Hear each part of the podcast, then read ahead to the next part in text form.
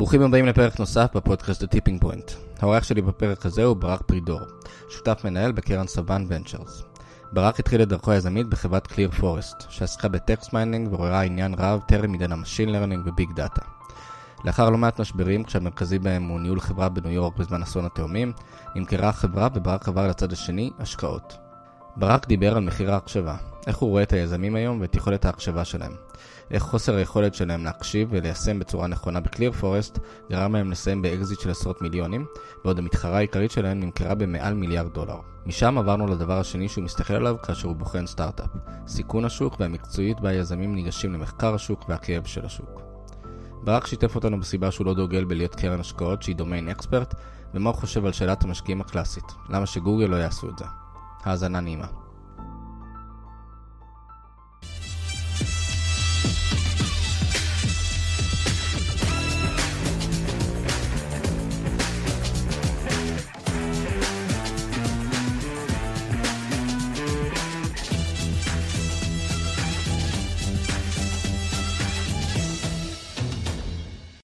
שלום ברק, אהלן. מה קורה? הרוב בסדר, נשאר עובדים. אני חייב להגיד, הגעת פה עם אה, קסדה ו... ואופניים חשמליות מתקפלות, זה יש אלטרנטיבה בתל אביב? כבר אין. אין, כבר אין. גמרנו, זהו, Game over. זה גם ימי הקיץ החמים, אתה מתחיל להרגיש אותם, אז אה, לגמרי, לא יאומן. שלומך? בסדר, בסדר גמור, אני- אוהב קיץ. כן? אה, אתה כן, איש של קיץ? כן, אני אוהב קיץ. אני גם איש של חורף, אבל אני אוהב קיץ. אני איש של קיץ במזגנים. כן, אין פה ברירה כל כך. כן. אה, טוב, אה, נפגשים כדי קצת להכיר גם את אה, סבן ונצ'רס, אה, גם להכיר אותך, אה, וגם להכיר אה, את האוזניים של משקיע. אה, גם עוד מהניסיון שלך בתור אה, סטארט-אפיסט, וגם היום איפה שאתה יושב. אה, ללמוד מזה, להבין קצת יותר טוב, כי, כי תמיד יש את הדיסוננס הזה. כן. יש אה, שיחות כאלה ש... מעניין שאתה אומר אוזניים של משקיע, אני חושב שזה דווקא כל- כל חמשת החושים. כן? כן, אה. צריך לדבר על זה, זו נקודה מעניינת. תכלס, אה, זו הבחנה, מעניינת, כן. כן. אה, אז בוא קצת אה, תספר על עצמך למשקיעים, למאזינים שלא מכירים. ירושלמי במקור. אוקיי, אה, אבא מתמטיקאי שהעביר אליי את האהבה למתמטיקה, אני מאוד אוהב מתמטיקה. וגם בתוקף היותו מתמטיקאי נלקחתי לארה"ב בתור ילד, גדלתי, גדלתי ב upstate ניו יורק בתור ילד. גמרתי את הבגרות בהרצליה, הייתי בחיל האוויר קצין מודיעין, והלכתי ללמוד מתמטיקה ומדעי המחשב, מתמטיקה כי אני אוהב מתמטיקה, מדעי המחשב כי מישהו שכנע אותי שכדאי ללמוד משהו פרקטי. לא נגעתי במחשב לפני זה, ונורא נורא אהבתי. ותוך כדי התואר מישהו הציע לי שבמקום להיות ברמן, אה, אני יכול אה, ללכת להיות אה, מתכנת בסטארט-אפ, זה נשמע לי מעניין. ואז הלכתי והתראיינתי והצטרפתי לחברה שקוראים לה טקנומטיקס, שהתחלתי שם בתור מתכנת, ואחרי תשע שנים אה, ניהלתי את הארגון אה, של טקנומטיקס בארץ. אה, יפה, זה- אני לא יודע מה הם עשו. טקנומטיקס זו חברה סופר מעניינת, עדיין בצורה מסוימת קיימת בישראל, היא נרכשה פעמיים, היום היא חלק מסימנס. זו חברה שהייתה מאוד מהפכנית בזמנו, היא בעצם פנתה לחברות אה, רכב ותעופה שמייצרים בפסי ייצור, אה, והרבה, יותר ויותר מהם כבר אז היו רובוטים, פסי ייצור רובוטיים, ולבנות פס ייצור רובוטי זה דבר סופר יקר. זה לפחות עשרות, בדרך כלל מאות מיליוני דולר, ועד שהוא באמת מתחיל לייצר, זה עניין של אה, חודשים רבים או אפילו שנים. זהו, כי זה נושא של דיוק, בטח, עד שאתה מביא את הרובוטים לרמת דיוק. בדיוק, אה, ולא, הם מתנגשים ומגיעים לנקודות הנכונות וכן הלאה. ואת כל הדברים האלה עושים על פס הייצור, שזה עולה מלא כסף. טכנולוגיה הביאה פתרון, המוצר המקורי, שמאפשר לבנות את פסי הייצור בצורה גרפית על המחשב, ולהריץ אה. עליהם סימולציה אמיתית, תוך בדיקת התנגשויות ודיוק וכן הלאה, לעשות דיבאגינג לכל התהליך הזה על המחשב. ואחרי שאתה מרוצה מאיך שזה נראה, בעצם לרדת ולבנות את זה על רצפת הייצור. יפה. כן, פתרון, פתרון מאוד מאוד מעניין. מוצר סופר מעניין. הסתבר בדיעבד כשוק גדול, אבל לא ענק. אפשר אבל החברה עשתה. טוב. כן, החברה עשתה טוב. יפה. אה, ומשם, אה, ומשם אה, הצטרפתי לשני יזמים מאוניברסיטת בר אילן, שעבדו על, בזמנו על טכנולוגיה שאני חשבתי שהיא סופר מעניינת, בזמן הם קראו לה text mining, שזה בעצם היה ניסיון להשתמש בטכניקות של data mining, של big data, ל-unstructured content, לטקסט mm-hmm. בעיקר. ומזה עשינו חברה שקראנו לה Clear Forest, ואני הצטרפתי אליהם והייתי ה-CEO. עברתי מיד לארצות הברית, לניו יורק. חשבתי שאני נוסע לשנתיים, חזרתי אחרי שמונה, כמו, כמו שקורה בדרך כלל. כן. Uh, הגורם הזה של פי ארבעה, פי חמישה, הוא די, הוא, די, הוא די אחיד, הוא די קונסיסטנטי. Uh, מסע סופר מעניין וסופר לא צפוי. כן, גם היה לכם שם את ה... כן. הסיפור המפורסם של התאומים. כן, שמנו שם את המשרד שלנו במקום 47 של תאום מספר 1, ב-11 בספטמבר איבדנו את המשרד, ובהתחלה אני לא ידעתי לפחות מה עוד איבדנו. זה היה מעבר לדרמה עצמה, שגם דיברתי עליה הרבה, אמ, אני חושב שבתור יזם, הטייק-אווי הגדול שלי היה דווקא בתקופה שאחרי, כי זה היה, זאת הייתה סיטואציה שבו אתה, אתה מנכ"ל של חברה ומתמודד בסיטואציה שאף אחד לא אימן אותך אליה אף פעם, שהכל... זה לא רק שהמשרד נעלם ובהתחלה לא ידענו כמה אנשים היו בפנים, הם בחיים, הם לא בחיים, זה כאילו דבר שנפתר יחסית מהר, אבל... אה, אם אומרים שיזמים נמצאים בחוסר ודאות, אז מה אתה עושה כשכל העיר נמצאת בחוסר ודאות? ו... כל העולם נמצא בחוסר כן. ודאות, זה לא כל העיר. כל העולם נמצא אה, בחוסר ודאות. אה, ובשבילנו ספציפית, חוץ מזה שלא היה משרד פיזי ולא היה ברור איפה הכסף שלנו, כאילו, הוא היה בתוך איזה בנק, אבל לא היו בנקים. והתעשייה שכיוונו אליה, תעשיית uh, שירותים פיננסיים, נעלמה לחלוטין לכמה שנים, אחרי 11 ספטמבר לסטארט-אפים. Uh, אז היה צריך להמציא את החברה מחדש. היה תהליך מאוד מאוד מעניין ושיעור מאלף במנהיגות בשבילי. מה זה באמת מנהיגות? כן. מנהיגות יש לה קשר מאוד מאוד הדוק לחוסר ודאות בעיניי. זה גם, uh, אני מניח ש, שזה ה... היכולת הזו של לאסוף את האנשים, כש... כש... זה הכי פחות מעניין אותם עכשיו, זה העבודה שלהם, נראה לי. זה... זה... כן. זה המנהיגות בזה. חלק, חלק מהעניין, אני חושב, זה באמת היכולת uh, לקחת ולאחד אנש, אנשים מסביב לאיזושהי תמה עם מבט קדימה. כן. זה, כן, זה אלמנט מאוד מאוד חשוב. זהו, וקליר פורסט uh, נרכשה על ידי תומסון רויטרס בסוף 2007. ביליתי כמה שנים בתומסון רויטרס, ואחרי התקופה ההיא, אה, בגלל שיש, אני חושב שבגלל שיש לי סיפור אה, ייחודי יחסית בתור מנכ"ל, אז אה, אחרי התקופה שלי בתומסון רויטרס התחילו, המשקיעים שהיו לי, התחילו לשלוח אליי כל מיני יזמים, מנכ"לים, שאני המנטור שלהם, mm-hmm. ואני, די מהר היו לי ארבעה כאלה, אני חושב, בתחומים מאוד מאוד שונים. וגיליתי שאני מאוד מאוד נהנה לעשות את זה, ומאוד מאוד נהנה להתעסק בכמה דברים בו זמנית, ואז התחלתי לחשוב על להיות משקיע. זה היה, וואלה, 20 ומשהו שנה, בתור אופרטור, יזם, הייתי תמיד מפוקס בדבר אחד, הופפולי עשיתי אותו טוב, ופתאום מצא חן להתעסק בכמה דברים. Uh, זהו, fast forward כמה שנים, uh, פגשתי את, uh, הפגישו אותי עם קבוצת... Uh, סבן.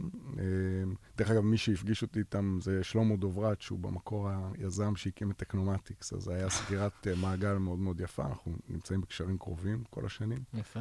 אמ, ובהתחלה לא כל כך הבנתי למה מבקשים שאני אפגוש אותם, כאילו, מה הקשר שלי ל Power Rangers, לא, לא, לא לגמרי ברור. ודי מהר פגשתי קבוצה של אנשים שמאוד מאוד הרשימה אותי, והבנתי ש... מאחורי השם הזה אה, יש הרבה הרבה יותר מאשר Power uh, Rangers, שזה מה שהביא את חיים סבן להכרה עולמית כזאת, אבל יש הרבה יותר מזה, ומאוד מצאו חן בעיניי גם ה, ה, ה, האלמנט של לעבוד עם אנשים של, שמסתכלים על דברים בגדול, שמבינים את החשיבות של לתת לאנשים לעשות את הדבר שלהם בלי להתערב ב... בפרטים, כי רק ככה אה, אנשים מביאים את עצמם בצורה מלאה. ומזה יצא סבן ונצ'רס, בנינו את זה בצורה של אה, קרן ממש. אה, כשהרעיון הוא להשקיע בחברות טכנולוגיה בשלבים יחסית מוקדמים, אבל בצורה גנרליסטית. זאת אומרת, בלי שום מיקוד ספציפי על מדיה או אינטרטיימנט, שזה הפוקוס של קבוצת סבן בארצות הברית, אלא על כל דבר שהוא תוכנה, עם פוקוס על חברות שאנחנו קוראים להן Israel Related. צריך להיות להם, לפחות היה צריך להיות להם בהתחלה איזשהו קשר ישראלי, פשוט בגלל שזה נותן לך גישה יותר טובה לחברות מעניינות. Mm-hmm. יותר קשה להתחרות על חברה גנרית בסיקליקון וואלי, שאני יושב בישראל גם עם השם אה, סבן. תגיד, אה, איך, אה, בתור קרן שמשקיעה בצורה גרנליסטית, איך אתה... גנרליסטית. כן. איך אתה מביא את עצמך לכאילו נושא הזה של להיות עם איזשהו דומיין נולדג' ואתה צריך אפילו לפעמים בתור משקיע להיות דומיין אקספרט, כאילו בשביל להבין האם יש פוטנציאל מאחורי החברה. אה, נקודה מעניינת, אני לא בטוח, אני לא בטוח אם להיות דומיין אקספרט בתחום מסוים עוזר לך להיות משקיע יותר טוב. אני לא בטוח. וואלה. כן. אני חושב שבתור יזם זה, זה חובה. בתור משקיע אני לא בטוח. יש פה אנשים בתעשייה שלי שעכשיו יכעסו עליי, אבל אני ככה חושב. זאת אומרת שאני לא בטוח לכאן או לכאן. Having said that, אתה כן צריך uh, להבין משהו בתחום שאתה מסתכל עליו, ויש כל מיני דרכים. אצלנו, למשל, יש תחומים מסוימים שאנחנו מרגישים איתם נוח, ושם uh, אנחנו נסתכל לעומק ואנחנו נוביל עסקאות, אנחנו uh, ניקח uh, רול דומיננטי. יש תחומים אחרים שאנחנו חושבים שהם מעניינים. אנחנו לא מרגישים שאנחנו מובילים, מבינים בהם מספיק. אנחנו בדרך כלל לא נוביל בהם עסקאות, אבל כן אה, נחפש to partner עם אנשים בתעשייה שכן מבינים ואנחנו אוהבים לעבוד איתם, אה, ונעשה את זה ביחד. ועשינו כמה כאלה, אה, למשל עם החבר'ה מגלילות, שאנחנו מאוד אוהבים לעבוד איתם ומאוד מעריכים אותם, חבר'ה מוויולה ונצ'רס, שגם איתם אנחנו אוהבים לעבוד, 83 North, כמה דוגמאות. יפה. ואתה אומר, אין לכם את ה... כאילו, למרות כל הרקע של הקבוצה. באטרי, שלא יכעסו עליי. באטרי. אין לכם אבל את הרקע הזה ש... אין לכם את החיבה המועדפת הזאת למדיה ואינטרטיימנט, למרות. הרקע של כל הקבוצה. ממש לא. ממש לא, ומעבר לזה שממש לא... אה, אתה יודע, ב... ב... זה, זה תעשיית המדיה והאינטרטיימנט בעולם, אה, במיוחד בכל מה שקשור לסטארט-אפים, זה מקום לא טריוויאלי היום. כן. אה, בדיוק נפגשתי עם יזם בתחום המדיה שאמר לי שהוא מרגיש שכל כל מיזם בתחום המדיה הופך להיות פרויקטלי, ולא, אפשר להגיע איתו לאיזשהו scale. זה אובזרבציה מעניינת. אתה מהנהן. זה אובזרבציה מעניינת, זה אובזרבציה מעניינת. זו אמירה קצת כללית מדי לטעמי, ואני כן חושב שיש הרבה מקום ל innovation ב entertainment ובמדיה, רק שמה שקורה היום בעולם זה ש... כולנו, כולנו יודעים את זה, הרגלי הצרכנות במדיה ו entertainment משתנים בצורה מאוד מאוד דומיננטית. Oh. יש לנו חברות, חברות scale גדולות, אה, שהן השליטים הוותיקים בתעשייה הזאת, שהיום נמצאים במצב של מצד אחד מגננה, מצד שני פרנויה מטורפת מכל מיני up and comers שמתקיפים אותם.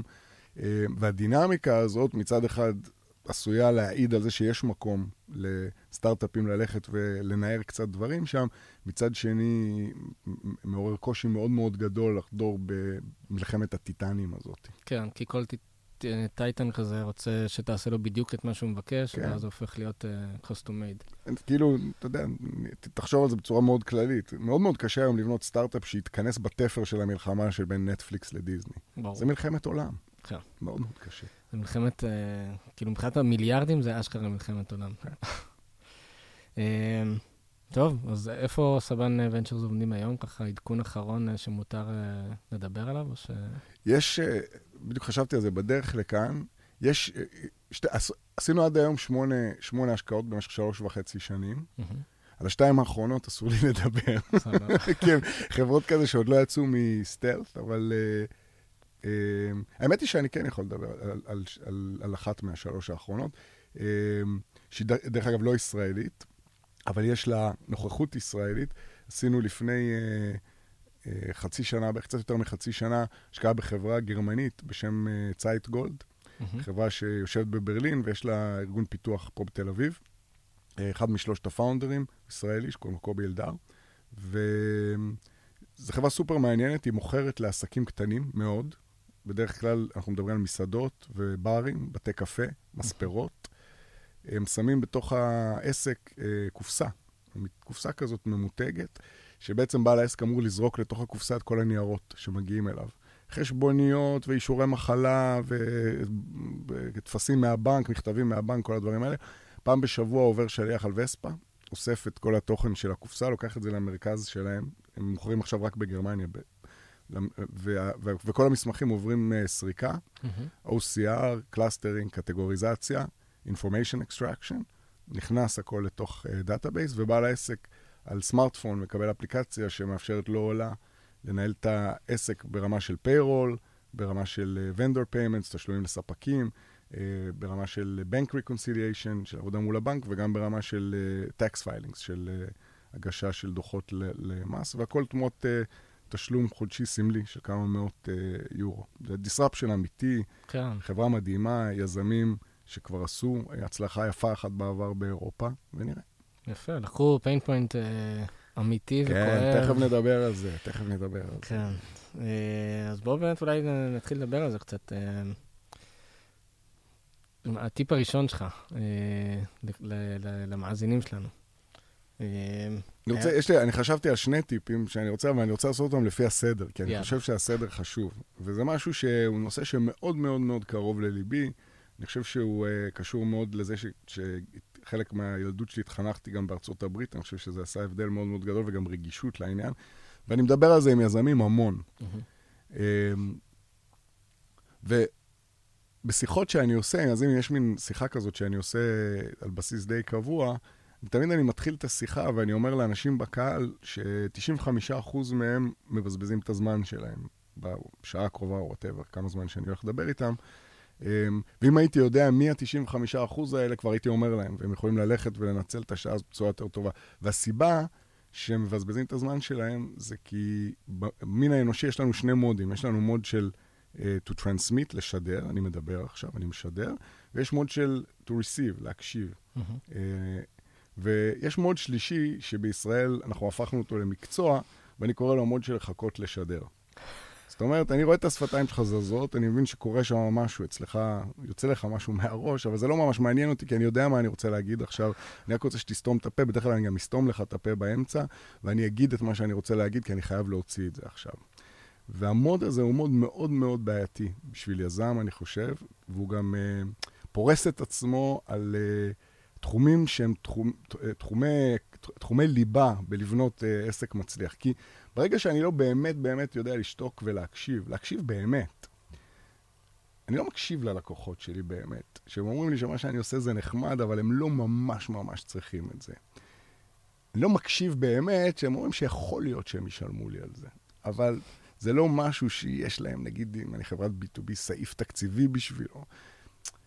אני לא אקשיב שהם יגידו לי שזה מעניין, אבל זה לא אחד מהשלוש העדיפויות העליונות שלהם לשנה הקרובה. ואני אמשיך להיות כל הזמן בצד, ואני אמשיך להסביר שהם לא מבינים. כן, כן יש, אני בניתי את הדבר הכי טוב בעולם. דרך אגב, אתה גם, כשאתה לא יודע באמת להקשיב, אתה גם לא מקשיב למה השוק מנסה להגיד לך, או בכלל, האם יש שוק. תכף נדבר על זה בעיניים של משקיע. האם באמת יש שוק לדבר הזה?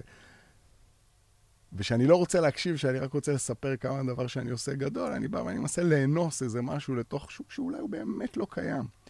ולהקשיב זה קשה, כי כשאתה מקשיב באמת, זה אומר שאתה צריך להיות מסוגל גם לשמוע דברים קשים. כן. ואתה צריך לשים את האגו שלך בצד ולהבין שאולי הגאונות שחשבת שהפקת מעצמך היא לא כזאת גאונית. כן. אמ, וזו תכונה שהיא... אה, אני, אני, אני מקווה, אני חושב שאפשר לסגל אותה במידה מסוימת, אבל מאוד מאוד קשה לסגל. דרך אגב, כשאתה לא מקשיב, אתה גם לא מקשיב לשותפים שלך, אתה אחרי זה לא מקשיב גם למשקיעים שלך, אתה לא מקשיב לבורד שלך. באופן כללי אתה לא מקשיב, והבעיה זה שאתה לא מקשיב, ומישהו אומר לך שאתה לא מקשיב, אז אתה לא מקשיב. אתה תקוע. אני, האמת שיצא לי לעבוד עם איזושהי חברה שיש לה באמת טכנולוגיה מדהימה, אה, והיא אמרה, בוא ניקח את הטכנולוגיה הזאת ונפיץ אותה להמון המון שווקים. אה, ויש איזשהו, היה כל מיני שווקים שהיא פחות הצליחה אה, לעבוד בהם, והיא לא הבינה למה. ואז כשאתה עובר על השיחות, אה, שאתה יודע, כל מיני נציגי סיילס עושים ודברים כאלה, אז זה, זה כאילו, זה, זה ברור כשמש. כאילו, אתה אומר, מה זאת אומרת, הם, הם אשכרה אומרים לכם למה. וזה פשוט מדהים לראות איך, אה, אתה יודע, אה, לא יודע, חברה שלמה, אה, מחלקות שלמות, כאילו נכנסות לאיזושהי פאזה של כזה, לא, המוצר שלנו... אני, אני אומר, מה שאתה אומר על יזמים, לדעתי זה, זה, זה מדבק אפילו אה, מעבר. מה, לגמרי. אני לא יודע אם זה בגלל שאנחנו ישראלים ואנחנו כאילו... גם, זה עוזר. זה שאנחנו ישראלים זה עוזר, כי אנחנו uh, מאוד בטוחים בעצמנו ונדבקנו באיזושהי מידה של חוצפה, mm-hmm. ואנחנו חושבים שאנחנו יכולים להיכנס לחדר ו... to set it on fire. אתה רואה את זה, אני ראיתי את זה בעצמי, דרך אגב, אני, אני, אני ראיתי את זה בעצמי בתור, uh, אתה יודע, בתור CEO של סטארט-אפ, שהתחלתי לגייס אנשי מכירות בארצות הברית, ואתה רואה את הדבר הזה בצורה מאוד, מאוד דרמטית. אנחנו בהתחלה היינו נכנסים לחדר, לפגישה עם לקוחות פוטנציאליים, שותפים פוטנציאליים, נכנסים עם מצגת, אומרים יפה שלום, מדבר, מספרים מילה על עצמנו ומתחילים לעשות את המצגת. כן. הנה מה שאנחנו עושים. וכשאתה מגייס, ש... ש... ש... ביום שיש לך את הפריבילגיה להתחיל לעבוד עם אנשי מכירות טובים, אמיתיים, יש הרבה מאוד שהם לא טובים, אפילו שזה באמריקה, הם נכנסים לחדר, ולפעמים יותר חצ... מחצי מהזמן הם שואלים שאלות. הם בכלל לא מדברים על מה אתה עושה, אבל אז שהם פותחים את הפה, ראה איזה פלא. פתאום מה שהם מדברים עליו פוגע בנקודות הנכונות, שואל את השאלות הנכונות, מעורר עניין אצל אנשים, משתמש בשמות הנכונים. זה, זה פשוט נראה אחרת. כן. כי זה, בדיוק אמרתי את זה לאיזה יזם לפני, אמרתי, השתמשתי בזה כמה פעמים, עברתי את זה לפ, למישהו לפני כמה ימים. מה אתה מעדיף לקנות? אתה מעדיף לקנות תרכובת של גזילתול עם פלואוריד, או שאתה מעדיף לקנות משהו שמלבין לך את השיניים? זה ההבדל בין לדבר כן. על מה המוצר שלי ומה הפיצ'רים ומה הטכנולוגיות לבין הזה, לבין להבין שיש לך בעיה שהשיניים שלך לא מספיק לבנות ואתה מחפש פתרון. אז אני מציע לך פתרון להלבין לך את השיניים. חזק. את האמת שיש איזו אימרה כזאת שאומרת שיזמים ישראלים הם טכנולוגיים ויזמים אמריקאים הם סיילסמן. זה מאוד משתנה. אני חושב שזה, היסטורית, זה מאוד נכון, אני חושב שזה מאוד משתנה בשנים האחרונות. אני חושב שאנחנו אה, לומדים יותר ויותר בממוצע להיות אה, יותר רגישים, אה, אה, יותר מונעים על ידי שוק, יותר מונעים על ידי לקוחות, אבל עדיין עצם העובדה שאנחנו, יש לנו הנדיקאפ כאן, אנחנו חיים במדינה עם שוק שהוא יחסית קטן, עם שוק שהוא מזרח תיכוני, הוא ברובו לא, לא, לא דובר אנגלית. אמ, יש, יש לנו אה, נחיתות ביכולת שלנו לאתר בעיות לפני שאנחנו מאתרים טכנולוגיה או פתרון לפתור אותם. אז הרבה פעמים יוצאים כאן דברים מהאקדמיה או מרכזי פיתוח גדולים של, של החברות הרב-לאומיות, ונוצר, ונוצר סינדרום כזה של, אה, אה, אתה יודע, של, של טכנולוגיה שמחפשת בעיה. כן. בעיה וזה בעיה.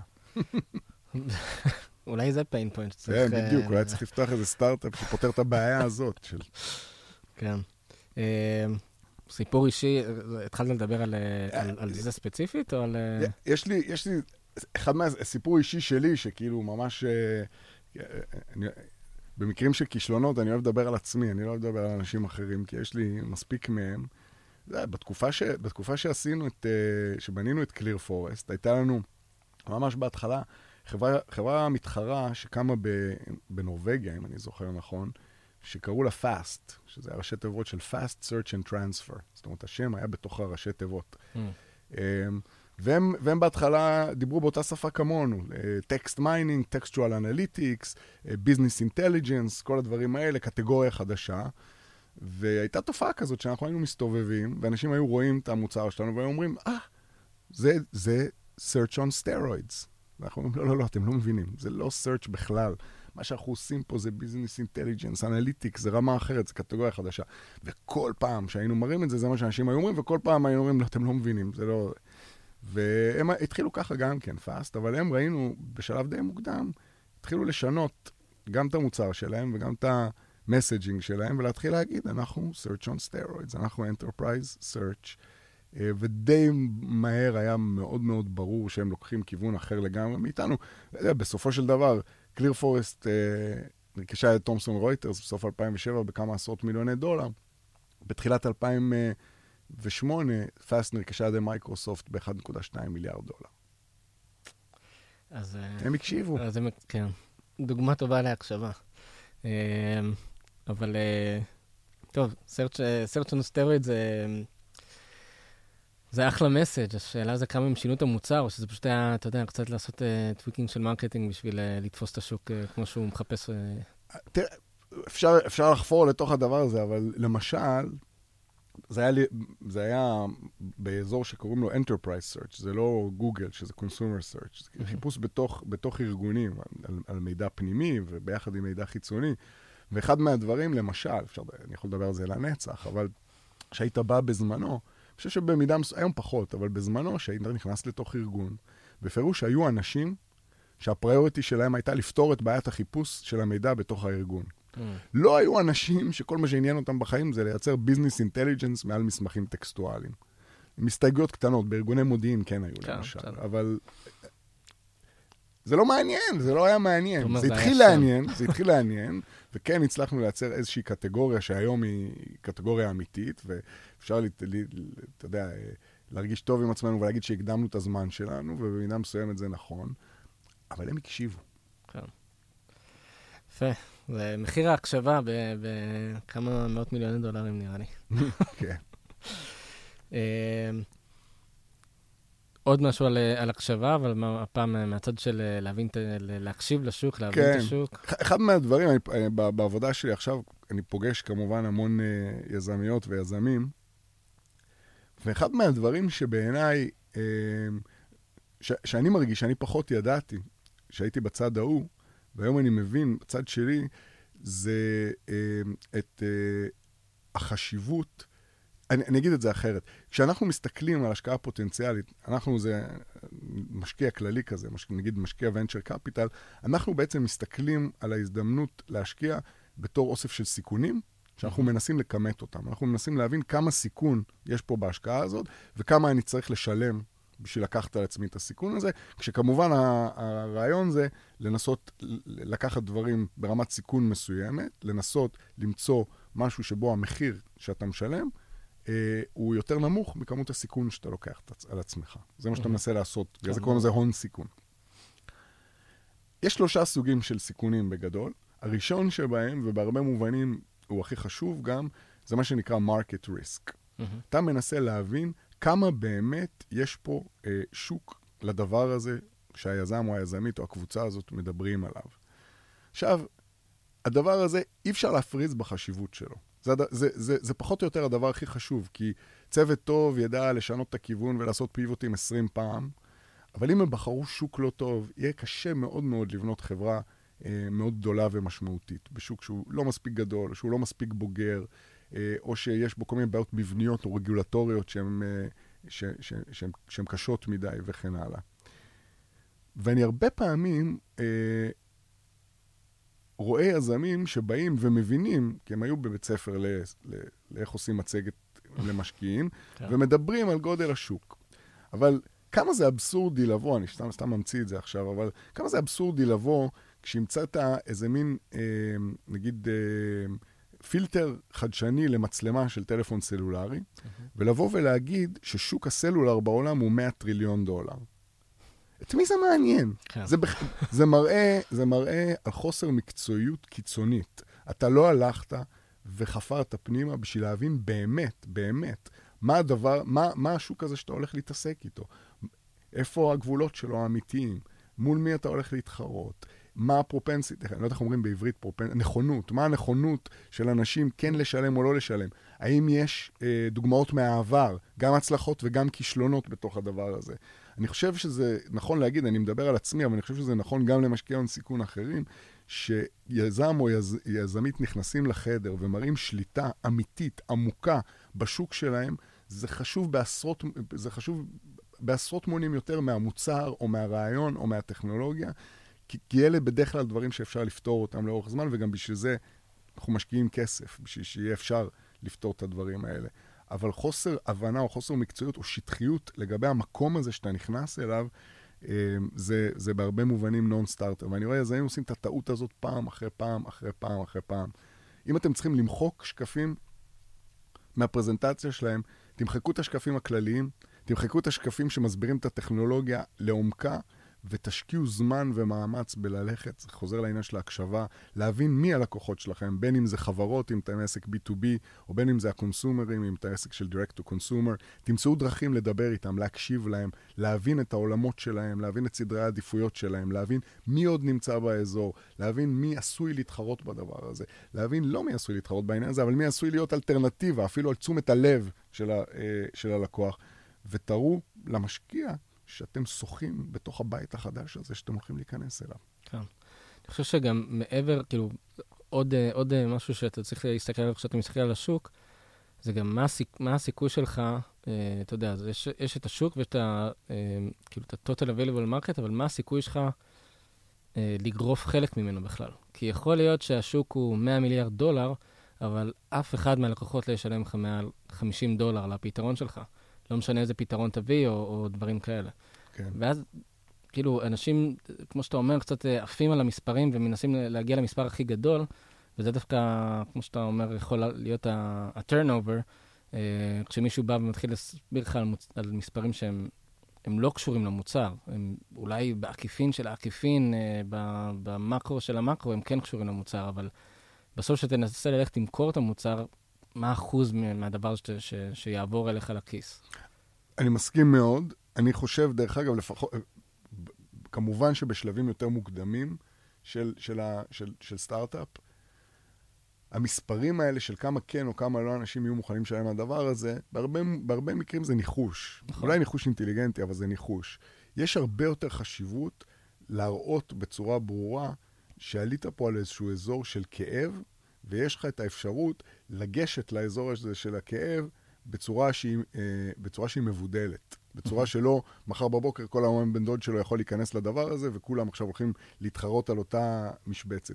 אם יש לך את שני הדברים האלה, אני תמיד קורא לזה ב... ב בשיחות, אני קורא לזה, מצד אחד אתה רוצה להראות למשקיע את מה שאני קורא לו The Shining City on the Hill. Mm-hmm. תראו את זה שם רחוק, באופק, עם uh, זהבים וקריסטלים וזה, לשם, לשם אני רוצה ללכת. זה, um, אתה יודע, ואם אתה אומר, וזה צריך להיות עיר, כי אם אתה, אם אתה מצייר כוכב, מאדים, מאדים זה מגניב, אבל יהיה לך קשה להראות לי שאתה, להוכיח לי שאתה יודע להגיע למאדים בימי חיינו. אבל חוץ מלהראות את ה-Shining City on the Hill, תלוי באיזה שלב אתה נמצא, משקיע רוצה לראות שיש איזשהם סימנים של דרך שמובילה בין המקום שאתה נמצא בו עכשיו לבין העיר הזאת. אולי איזה קצה של גשר באיזה מקום, וקצת איזה עיכול של כביש. כמובן שאתה לא יכול לראות את כל כל הדרך, כי זה מה שאנחנו הולכים לעשות ביחד. כן. וכמה שהשלב הוא יותר מתקדם, אתה רוצה לראות יותר ויותר מהדרך, כי אתה צריך רמת ביטחון יותר גבוהה, כי גם אתה הולך לשלם מחיר יותר גבוה, וכנראה גם להשקיע יותר כסף. אבל חייבת להיות העיר הזאת, היא חייבת להיות עיר, ולא איזה חלום, אתה יודע, שהוא, שהוא בלתי ניתן ל... להשגה, למרות שגם יש כאלה, אתה יודע, קוראים להם מון שוטס, mm-hmm. וחייבות להיות איזשהם סימנים של דרך שאפשר להגיע לשם. כן. אה, אגב, בתור uh, משקיע שמסתכל עכשיו על שוק, ויש לך את הסטארט-אפ הזה ש... שנניח והוא הצליח לחשב את השוק כמו שצריך, uh, כל הנושא הזה של תחרות, יש תמיד את השאלה הזאת של למה שגוגל, מייקרוסופט, פייסבוק לא יעשו את זה. כמה זה מטריד אותך וכמה אתה... כי, כי בסוף זו השאלה שהכי משתקת, כי אתה לא יודע מה הן מפתחות במעבדות שלהן. אה, ואתה יודע, זה, זה סוג של market risk, זה technology risk, יש פה כל מיני risk ים שכזה מתחברים, אבל נראה לי שהוא צץ בשלב הזה של ה market, כי אתה כנראה לא תשקיע בחברה שעושה consumer search engine עכשיו, אה, אבל, אבל כן תמיד יהיה לך את החשש הזה מהגדולות. כן, נכון. וזו שאלה אה, לא טריוויאלית, ואני גם לא, לא חושב שיש לי את התשובה עליה. אני כן יכול להגיד, וזה, אתה יודע, one person's opinion, זה, זה ככה אני חושב. אני חושב שברגע שאתה מצליח לזקק משהו למקום שהוא פותר כאב אמיתי, ואנשים, בין אם זה הלקוחות שלך בסוף זה, זה הקונסומרים, או בין אם הלקוחות שלך זה חברות, מרימים ידיים ואומרים, יש לי את הכאב הזה, אני חושב שזה מסע שכדאי להתחיל אותו. Mm-hmm.